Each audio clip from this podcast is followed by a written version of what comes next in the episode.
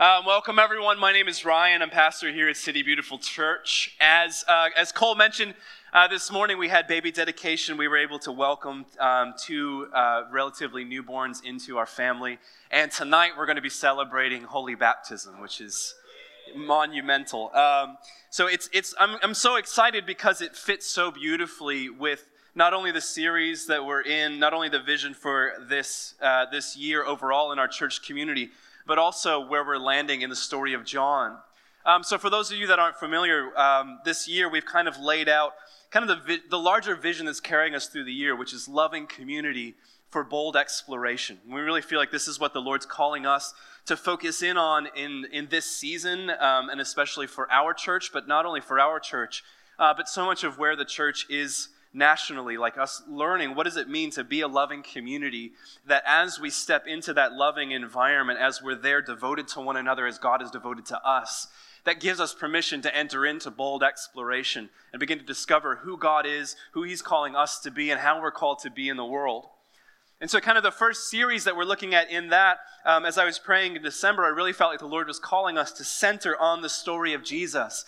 And not only to do that, um, but to allow the Gospel of John to guide us all the way up to Easter. And so each Sunday, we're taking one chapter of John, and maybe we're speaking of the whole chapter, maybe we're focusing in on a particular story, but as a community, we're reading the story of Jesus through the words of John and just allowing ourselves to be immersed in that place so that when you and I come to the, to the Easter moment, when we experience resurrection and new life, um, this new kingdom movement that we're a part of, uh, it's not just words.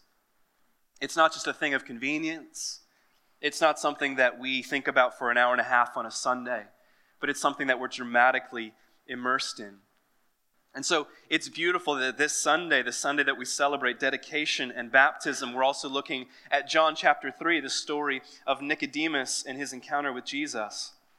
And up to this point, from chapter to chapter, we have seen, starting in that big picture in John chapter 1, where John talks about Jesus as the Word of God, the tabernacle of God, and the Lamb of God. And then we take those images and what he's trying to tell us about what God really looks like in Christ Jesus, and he's packing them into these individual interactions that Jesus is having. So in John chapter 1, Jesus is interacting with those very first disciples that he calls Peter and Andrew, Philip, and Nathaniel. And then he goes to his first miracle, which is not what we would often assume, which is you know, some sort of miraculous healing or a deliverance, but it's actually this wedding. And even last week, um, Cole was talking about that this wedding at Cana where Jesus turns water into wine, or water into grape juice if you're Baptist. Um, but the, the chapter goes on, and then we see Jesus going to the temple and clearing out the space that was intended for the God fearing Gentiles to be able to worship Yahweh. And so, everywhere that Jesus goes, he's challenging people's assumptions of what they think God is really like. And by extension, who are we called to be as God's people? And then who are we called to be as God's people for the rest of the world? And so, I've been so taken in this particular journey through John, examining the way in which Jesus interacts with people on a one to one level and seeing the, the specificity and the individual nature of the way that Jesus meets each one of us. We talked about even at the beginning that as John refers to himself as the one whom uh, Jesus loved, he's inviting us to each put ourselves in that place, that you and I are the disciples whom Jesus loves. We are the beloved. And so this series is really crafted around that in search of the beloved. God's search for us and our search for him. And so let's pray, and we're going to jump into John chapter 3. So, Heavenly Father, we testify that you're here in this moment with us right now. Lord, we don't want to be a people that exist on the, on the, the residue of, of what you were in the past. We don't want to exist on the rumors of how other people have, have interacted with you, have encountered you, and have been transformed, but we want to be those people. So, Father, we give you permission tonight to move in us and through us. That we're all here to hear a common message, but there's many things that we've brought in that are on our hearts and minds, and we believe that you're going to address those things tonight. Maybe it's what's said, and maybe it's got nothing to do with what we're doing as a community here, Lord. But if we meet you here tonight, Father, and we're transformed, we're changed into your likeness, that we leave this place a little bit more in love with you than we were when we came in, then it's been blessed. So may the words of my lips and the meditation of all of our hearts be ever pleasing in your sight. O Lord, our rock and our redeemer. Amen.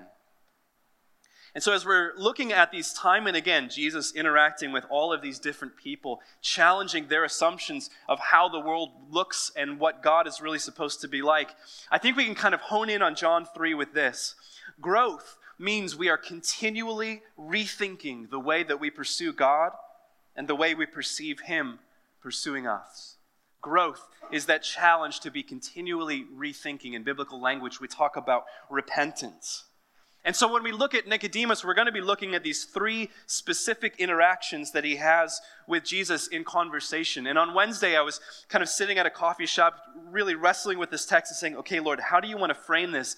And he kind of illuminated to me that the journey of Nicodemus is the journey of so many of us, especially those of us who have grown up in the church environment, that we've grown up in some sort of a religious establishment and that there's a, there's, a, there's a good beauty to the foundations that we've been born into or that we've inherited.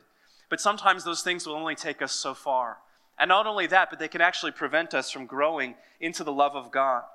And so when we're looking at Nicodemus, we're going to be looking at these three parts of Nicodemus's journey. Number one, the crisis of faith that invites discovery. Number two, the challenge to what we're being presented with in Jesus through conventional wisdom or the status quo. And number three, the question can we actually change? Can we break out of our normal patterns of being and doing faith? And can we actually encounter Him as He really is and grow into something new? So let's step in with John chapter 3. We're going to be breaking this up and we're going to begin in the first verse. Now, there was a Pharisee, a man named Nicodemus, who was a member of the Jewish ruling council. He came to Jesus at night and said, Rabbi, we know that you're a teacher who has come from God for no one could perform the signs you are doing if God were not with him. Jesus replied, Very truly, I tell you, no one can see the kingdom of God unless they're born again. Now, who is this man Nicodemus? Nicodemus is his name means the victory of the people. So if any of you are looking for baby names, I highly recommend this one. He can go by Nick, he won't get made fun of too much. But Nicodemus belongs to the Pharisees, who were a, a group of, of rabbis and kind of religious elites that had sprung up right around the time of Ezra probably about 400 years prior, and they became very prominent in the Jewish society of the day in the way that they interpreted the law and the way that they led other people to be faithful to, to Yahweh's law. And not only that, but Nicodemus is also a member of the Jewish ruling council, which is kind of a, a, religious congress made up of Pharisees and Sadducees and a few others. And they dictated the social and religious life of the Jews in that era. So, what we can say quite confidently is that Nicodemus was very high up in the ranks of Judaism. He knew his stuff. He had probably gone to all of the right schools. He had been living the right kind of lifestyle. And there's everything about this man that, that leads us to believe that he was a man of power and influence who had all of the answers. And so it's amazing that we find Nicodemus, this powerful man in the Pharisaic elite, coming to Jesus in the middle of the night because perhaps he's afraid that his tribe is going to find out that he's asking questions of this young, radical, subversive rabbi who's come in with quite a different story to tell about what God is really like and what it really means to be part of his family. And so, in a very precise way, we can say Nicodemus has had some sort of a crisis of faith. You know, oftentimes we talk about a crisis of faith in the negative sense. Perhaps many of you grew up in a church establishment where we would talk about people backsliding as soon as they began to ask questions, as soon as they began to reflect on some of these foundational teachings that were brought up with. But I would actually posit that for many of us, not only is the crisis of faith important, but it's imperative for us to be able to grow. Because Nicodemus has seen something in the actions of Jesus. He's heard something in the words of Jesus that has actually spurred him in to say, there must be something more. There's something more than what I've already understood. There's something more than what I have experienced up to this point in my life. But he's so afraid that the tribe he belongs to are going to judge him for beginning to ask questions that he has to come to Jesus at night. But he has this crisis of faith that doesn't spur him away, but actually draws him into a deeper sense of discovery. And I think you and I, when we have these crises of faith, we have to have a sense of curiosity that allows us to feel uncomfortable with Jesus when we encounter him as he really is from time to time. And maybe sometimes that's in a place where you're reading through the scriptures and, and the words of Jesus are challenging you. Maybe it's how you're meeting him in your life as he really is now. Maybe it's through um, the people around you as they love you in such a radical and counterintuitive way. All of these things can invite a crisis where you go, I, I kind of thought I knew how this works. I kind of thought I knew what Jesus was like, but now I'm not so sure. And when we choose to be a people that cultivate a sense of curiosity, that crisis of faith doesn't keep us back from encountering Jesus, but it actually allows us to step into a deeper place of uh, relating with him. And so Nicodemus comes to Jesus and kind of testifies, We know that you must be from God because of what you're doing and what you're saying. And this is what I love about Jesus. He doesn't even speak directly to what he's saying and say, Actually, yes, you're absolutely right. Jesus adds confusion onto confusion because that's the way Jesus teaches, because he didn't go to seminary and learn how you're supposed to lay out a sermon. And so he says this Very truly, I tell you, no one can see the kingdom of God unless they're born again. So you can imagine a man who comes to Jesus with questions now has even more questions. What do you mean by can see the kingdom of God? What do you mean by born again? And so I want to address this idea of being born again. It's a very beautiful idea that I think has been loaded down, unfortunately, over the past 50 years um, in a lot of church traditions within our own culture. And I think Jesus as always, is very intentional and selective with the language that he uses here in giving us this image of being born. And so I want to look at just kind of three things that we can extract from this, this message of being born again. Number one, being born again isn't something you do, it's something that happens to you. Being born again is something that you receive by faith. And we call this grace. What is grace? Grace is the hand of God placed upon you to empower you to do the things that you cannot do by your own strength. And we've manufactured this idea of being born again that it's something that we muster up within ourselves, that we have to perform well. We have to get all the right answers on the test, and then that means that we're born again. But no, being born again, just like the first time that you were born in the flesh, was something that happened to you. I promise you didn't have a whole lot to do with the day that you were born. You mostly just showed up. If anything, you were probably not a huge help and you were a little counterintuitive. But being born isn't something that you do, it's something that happens to you. And I think then when we understand that, it's that being born enables you to live a life worthy of the gift that you've received. And being born again isn't just about some singular experience that you've had. Can you imagine if I just went on and on and on about my birth certificate? And it's got my measurements and it's got my baby footprint and it's got like all the dates and i just kept talking about this moment when i was born for the first time and i'm obsessive and every time you encounter me i'm just telling you about this singular moment the beginning of my life and you say yes but ryan what about the rest of the life? What has that moment spoken to the rest of your life because if we are born again as something that we've received by grace, then we must respond to that grace by living a life worthy of the calling that we've received. I think this is why the American church produces so many stillborn Christians. Because we've made it about a singular experience. We've made it about a moment. We've made it about kneeling down and saying a prayer and getting the fire insurance, and that's all that's expected of us. And we haven't treated the moment of being born again with the beauty that it necessitates. That that moment becomes the beginning of a story that we co conspire with God to live into. And it's important that we don't reduce it to being a formula that you sit down and you say these words, and then something happens, and now you're good to go for the rest of your life. Because just like we've seen so much time and again in John, this isn't about being a formula there's something that the words point to that's a little bit beyond the words. That John, time and again, is using this imagery and these words, these heavenly perspectives, and packing them down into these earthly vessels, not so that it's something that we can comprehend, but it becomes a mystery that you and I step into and we participate in. We experience the reality of Christ, and that is what it is that transforms us. And so, as you and I, when we participate in the life of faith that comes out of being born again, that we begin to see transition and change. And so, being born again isn't something that you do, it's something that happens to you. Secondly, birth hurts and it's messy, but so is grace. Can I get an amen from the mothers in the house? Not only do we formalize this born again experience, but we also sanitize it. We try to clean it up. We try to make it something that we can chart out on a piece of paper. But grace hurts sometimes. Do you hear me in this? The hand of God at move in your life, sometimes it hurts. Sometimes it's uncomfortable. It is most definitely messy and not something that you can chart on a grid.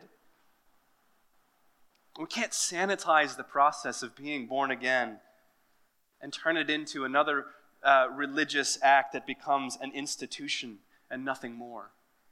I think about another Pharisee's conversion experience, that of Saul, who becomes Paul.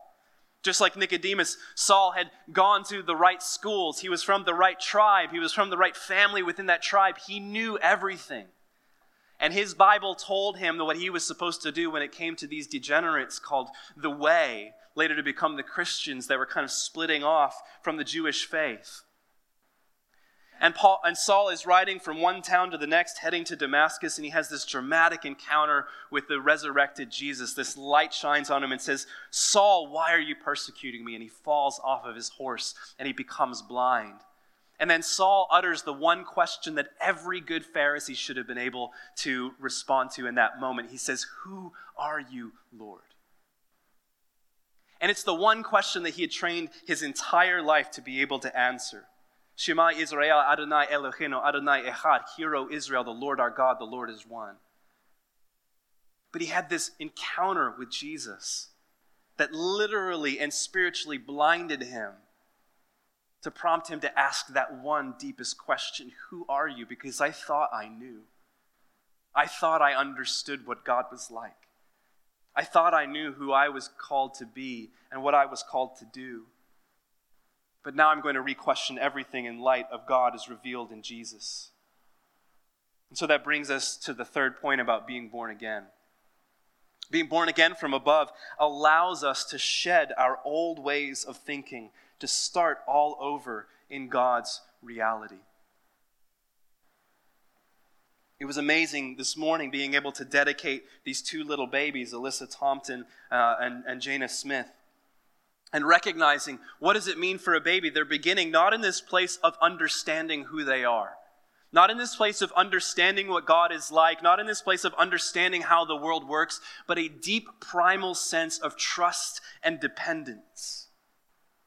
And that we're blessing them into a life that begins in an intense vulnerability where there is no language, there is no practice that helps them to control their world, but they're at the mercy of the people who they've been blessed with in their lives, their mothers and their fathers, this community here. I think it's such the beautiful image for us when we talk about us being born again.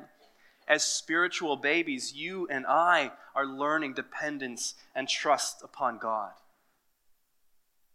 that we're, we're taking up the, the tent pegs of where we've established our confidence and our rootedness and our security. And we're moving it out of an intellectual affirmation. We're moving it out of words and deeds, and we're placing it firmly in trust and dependence upon God in this moment.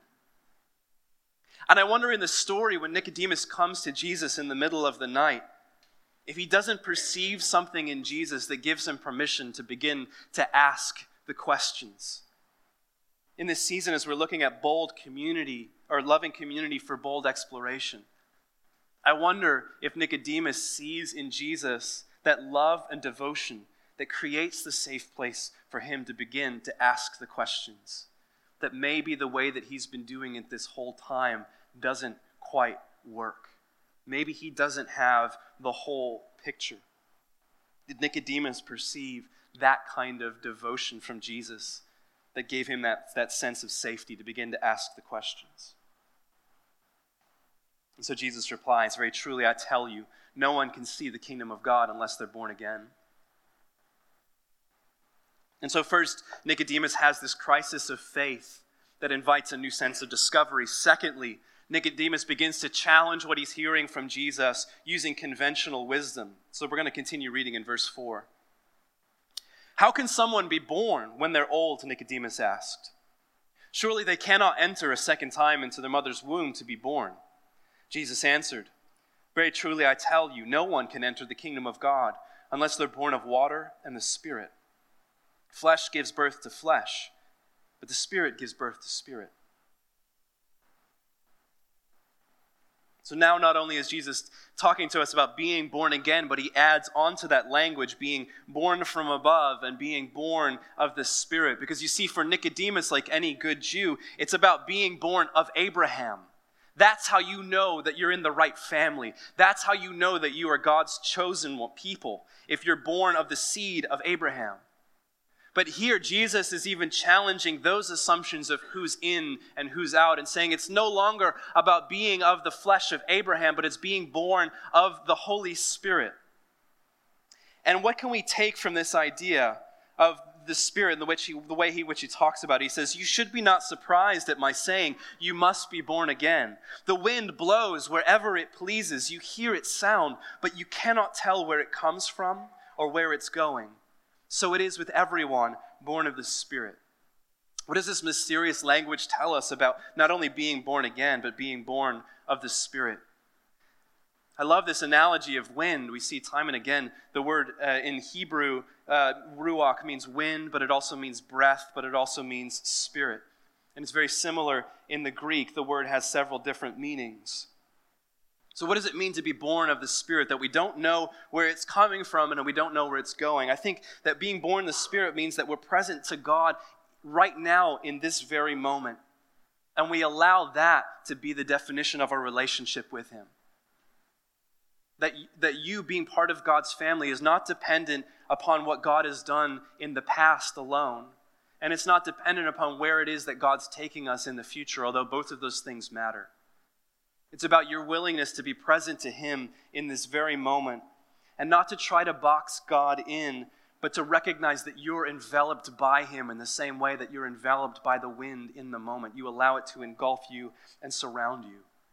So often we presented this idea of being born again, that you pray the sinner's prayer and then you invite Jesus into your heart as if now you're a container that holds the little person of who he is. Ha ha ha.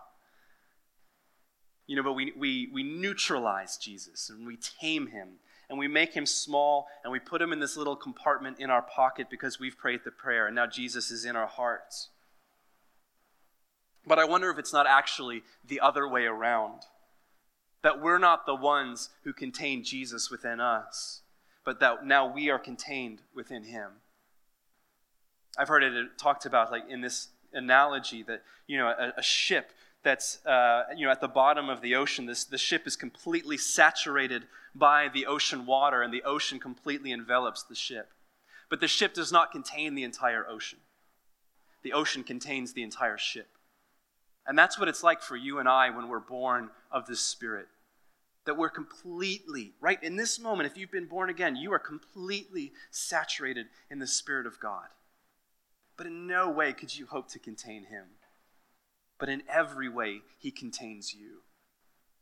And this is what it's like for us to be born of the Spirit, to be born from above. And so, Nicodemus, quite naturally, just like you and I would, we begin to challenge this, this very um, upside down understanding of what Jesus is saying with conventional wisdom, with the things that we've learned. And so, Nicodemus says, How can someone be born when they're old? I think we tend to meet the uncharted territory that God invites us into with the tools that have served us well in the past, the ways in which we've understood what God looks like, the ways in which we've been told who we are and how we're supposed to do faith, the ways we've been told how the world works.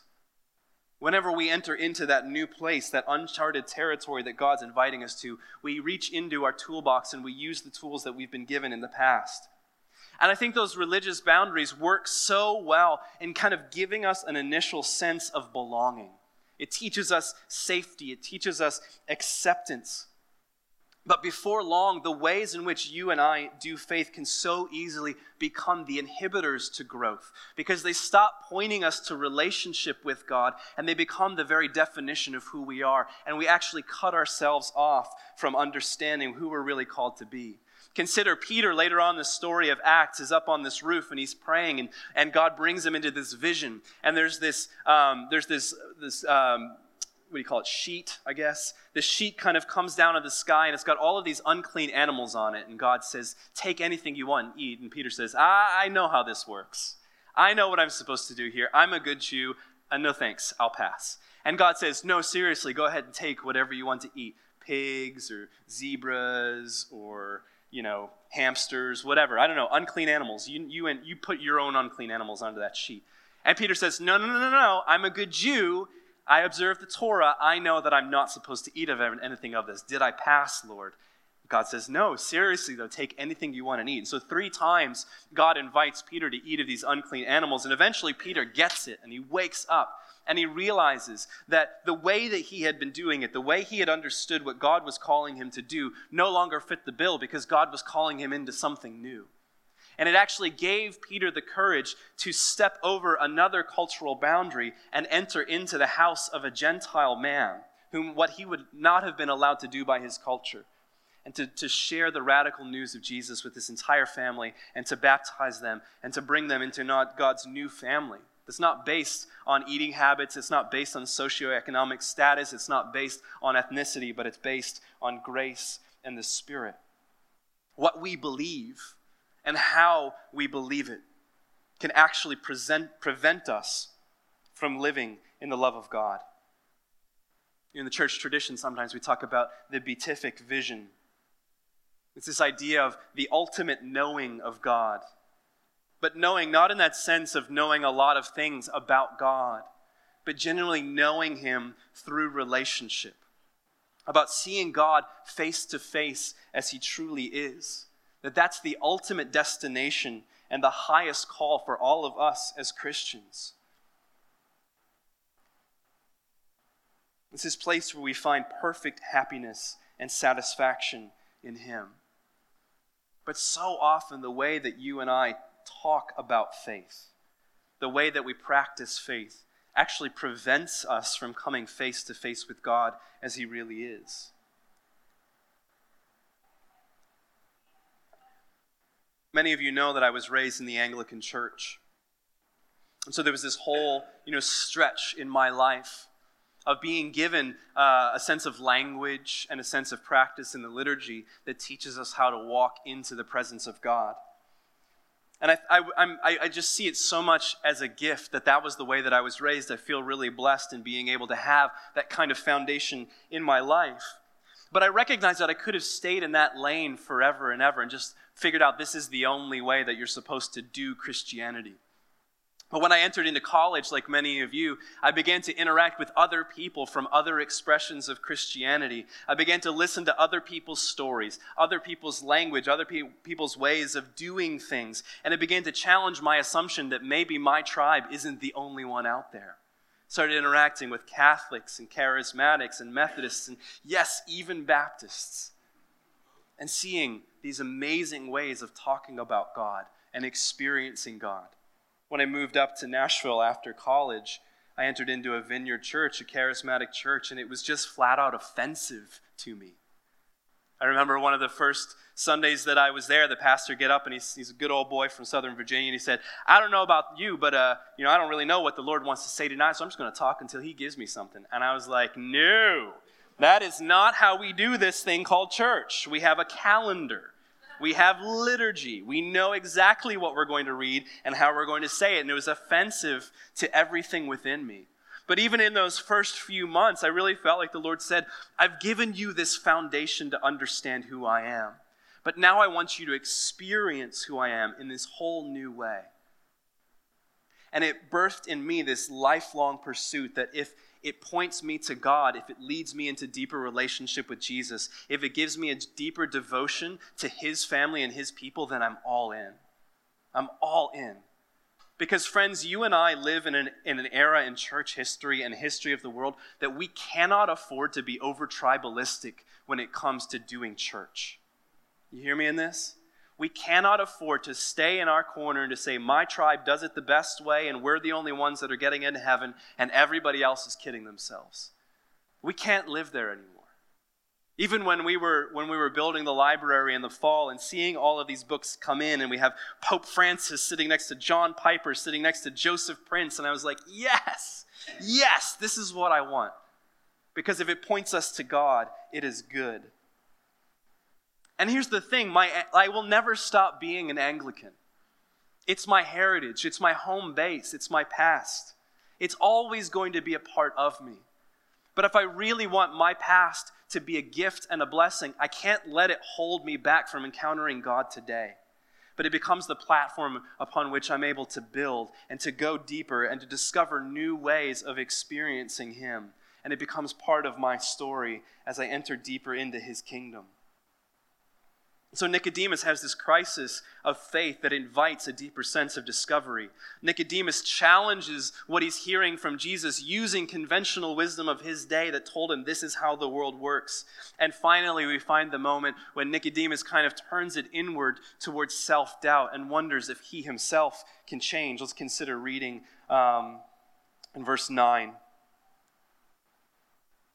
So back, well, we'll back up for a second. Jesus says, You should not be surprised at my saying, You must be born again. The wind blows wherever it pleases. You hear its sound, but you cannot tell where it comes from or where it's going. So it is with everyone born of the Spirit. How can this be? Nicodemus asked. You are Israel's teacher, said Jesus, and do you not understand these things? Very truly, I tell you, we speak of what we know, and we testify to what we've seen. But still, you people do not accept our testimony. I have spoken to you of earthly things, and you do not believe. How then will you believe if I speak of heavenly things? No one has ever gone into heaven except the one who came from heaven, the Son of Man.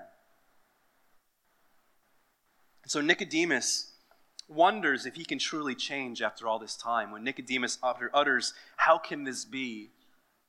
I'm hearing, I was saying, How can this be, Siri? When Nicodemus says, How can this be? I hear this 70 year old man who's done it one way his whole life. I hear a man that's gone to the right school, is of the right tribe, of the right family, is supposed to be the expert, is supposed to be the one that can give all the answers. I hear this old man saying to Jesus, I don't think an old dog can learn new tricks. I don't know if I can change. I don't know if I can grow into this new place that you're growing me because it's just been too long. I think for you and I, a crisis of faith invites more self doubt than it does us doubting God's reality because we begin to doubt our own self worth.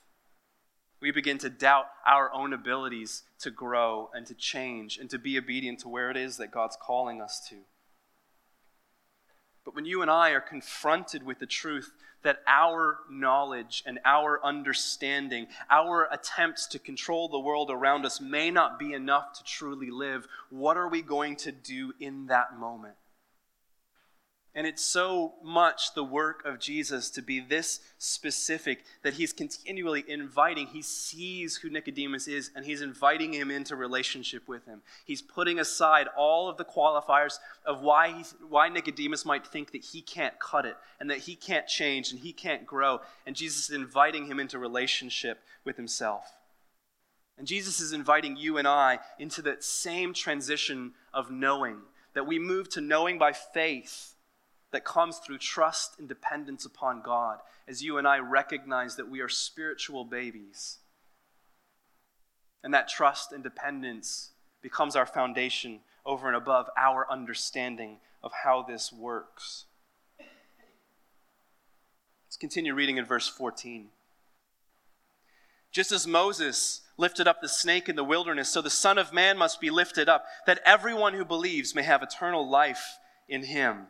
Jesus uses this story from Numbers 21 that Israel was becoming disobedient yet again to Yahweh, and they started to grumble and say, maybe we need to go back to Egypt, or you're leading us through the desert, and we don't know what this is about. This is ridiculous. And so these snakes start coming into the camps and biting the Israelites, and they're, they're being poisoned, and they're falling sick, and they're nearing death. And so, what Moses does at the prompting of God is he crafts a bronze snake and he puts it up on a pole in the middle of the camp.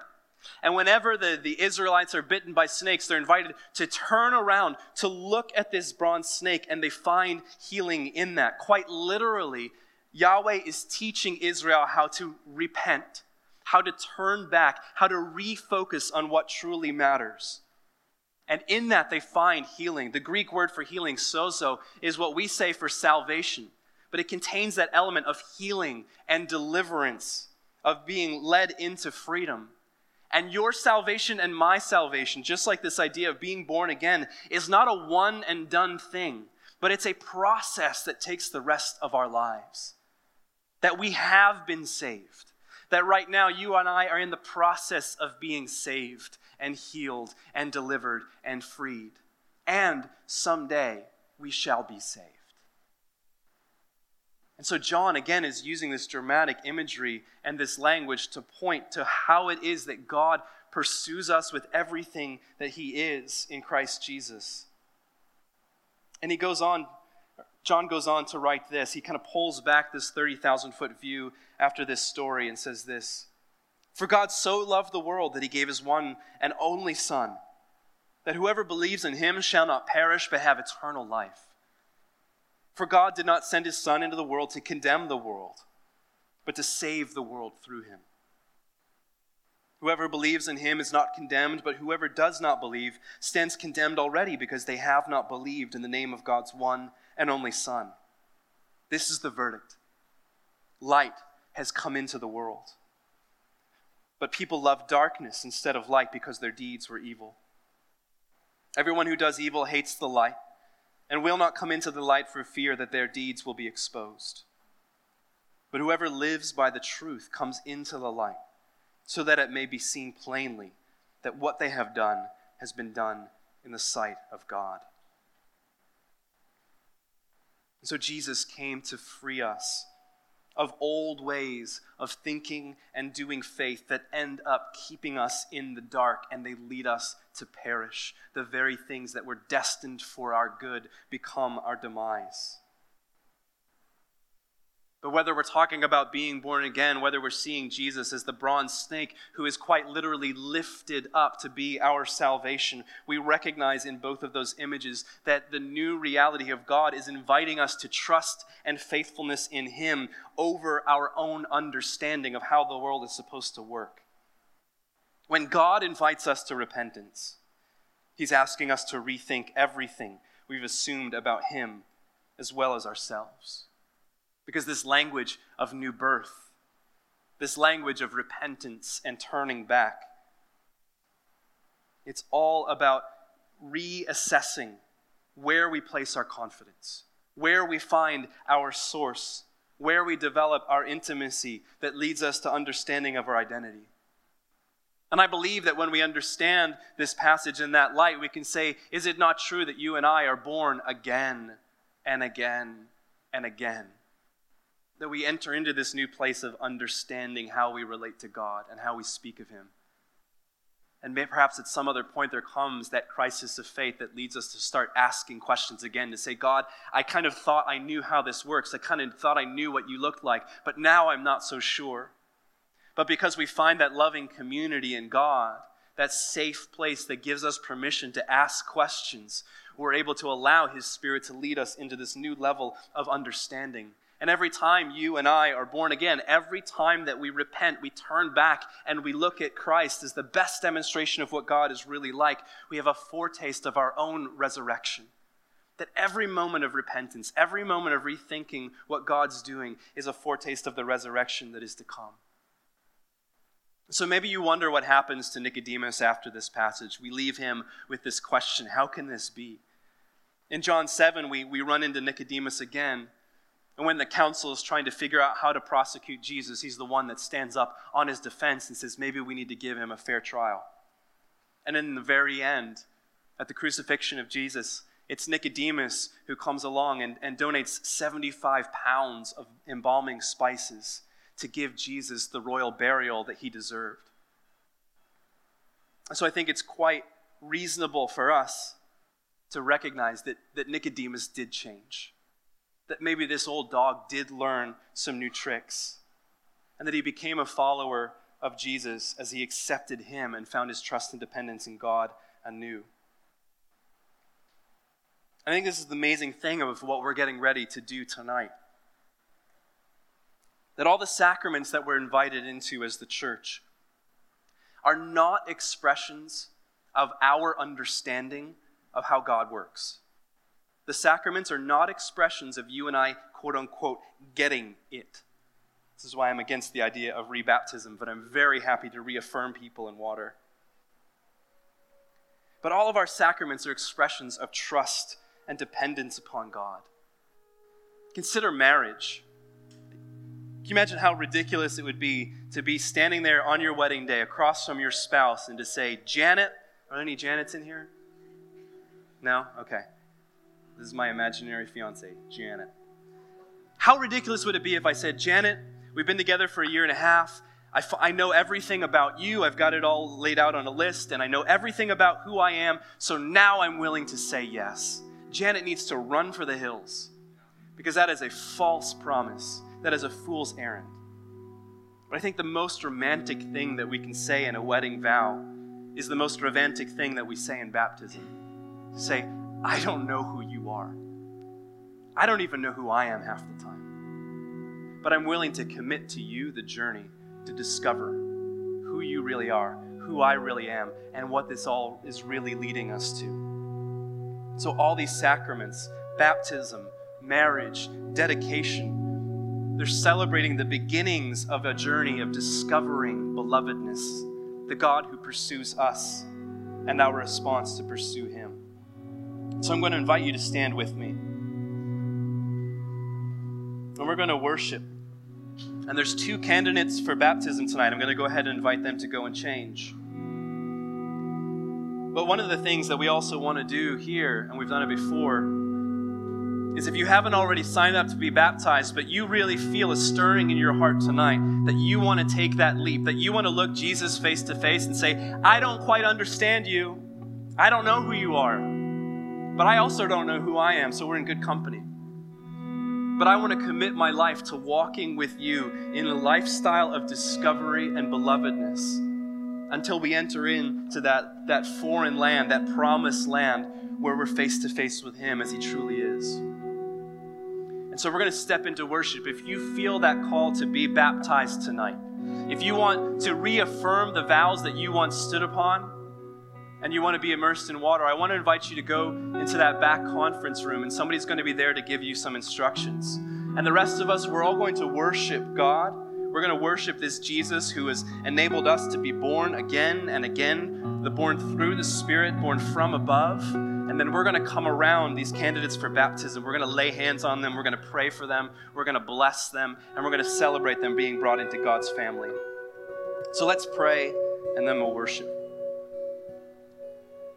Heavenly Father, we thank you for the story of Nicodemus. We thank you that it reflects our story of thinking we've got it all figured out, of thinking we know how it's supposed to work. And then we meet you and maybe it's through the miraculous. Maybe it's through a radical expression of love. Maybe it's through a forgiveness of something that we did not think possible. And that moment challenges us into a place of discovery, of coming to you and saying, Who are you? And who are you calling me to be? And so, Father, as we worship here tonight in spirit and truth, we give your spirit permission to move in us and through us, to stoke up the hearts of your faithful here. Do business with us, Lord, as you see fit. And Father, if any of us are kind of on the edge about whether or not we want to make this commitment to you, Lord, I pray for a peace that surpasses all understanding. That we would find ourselves so entrenched and immersed in your presence to us today that you did not come into the world to condemn us, but you came into the world to save us, to give us our lives back that you would prompt us to action. You'd prompt us to respond to your grace at work in our lives. And so we dedicate the rest of this night to you, Lord. We give you permission to move, and we pray all of these things in the strong name of your Son, our Savior, Jesus Christ. Amen.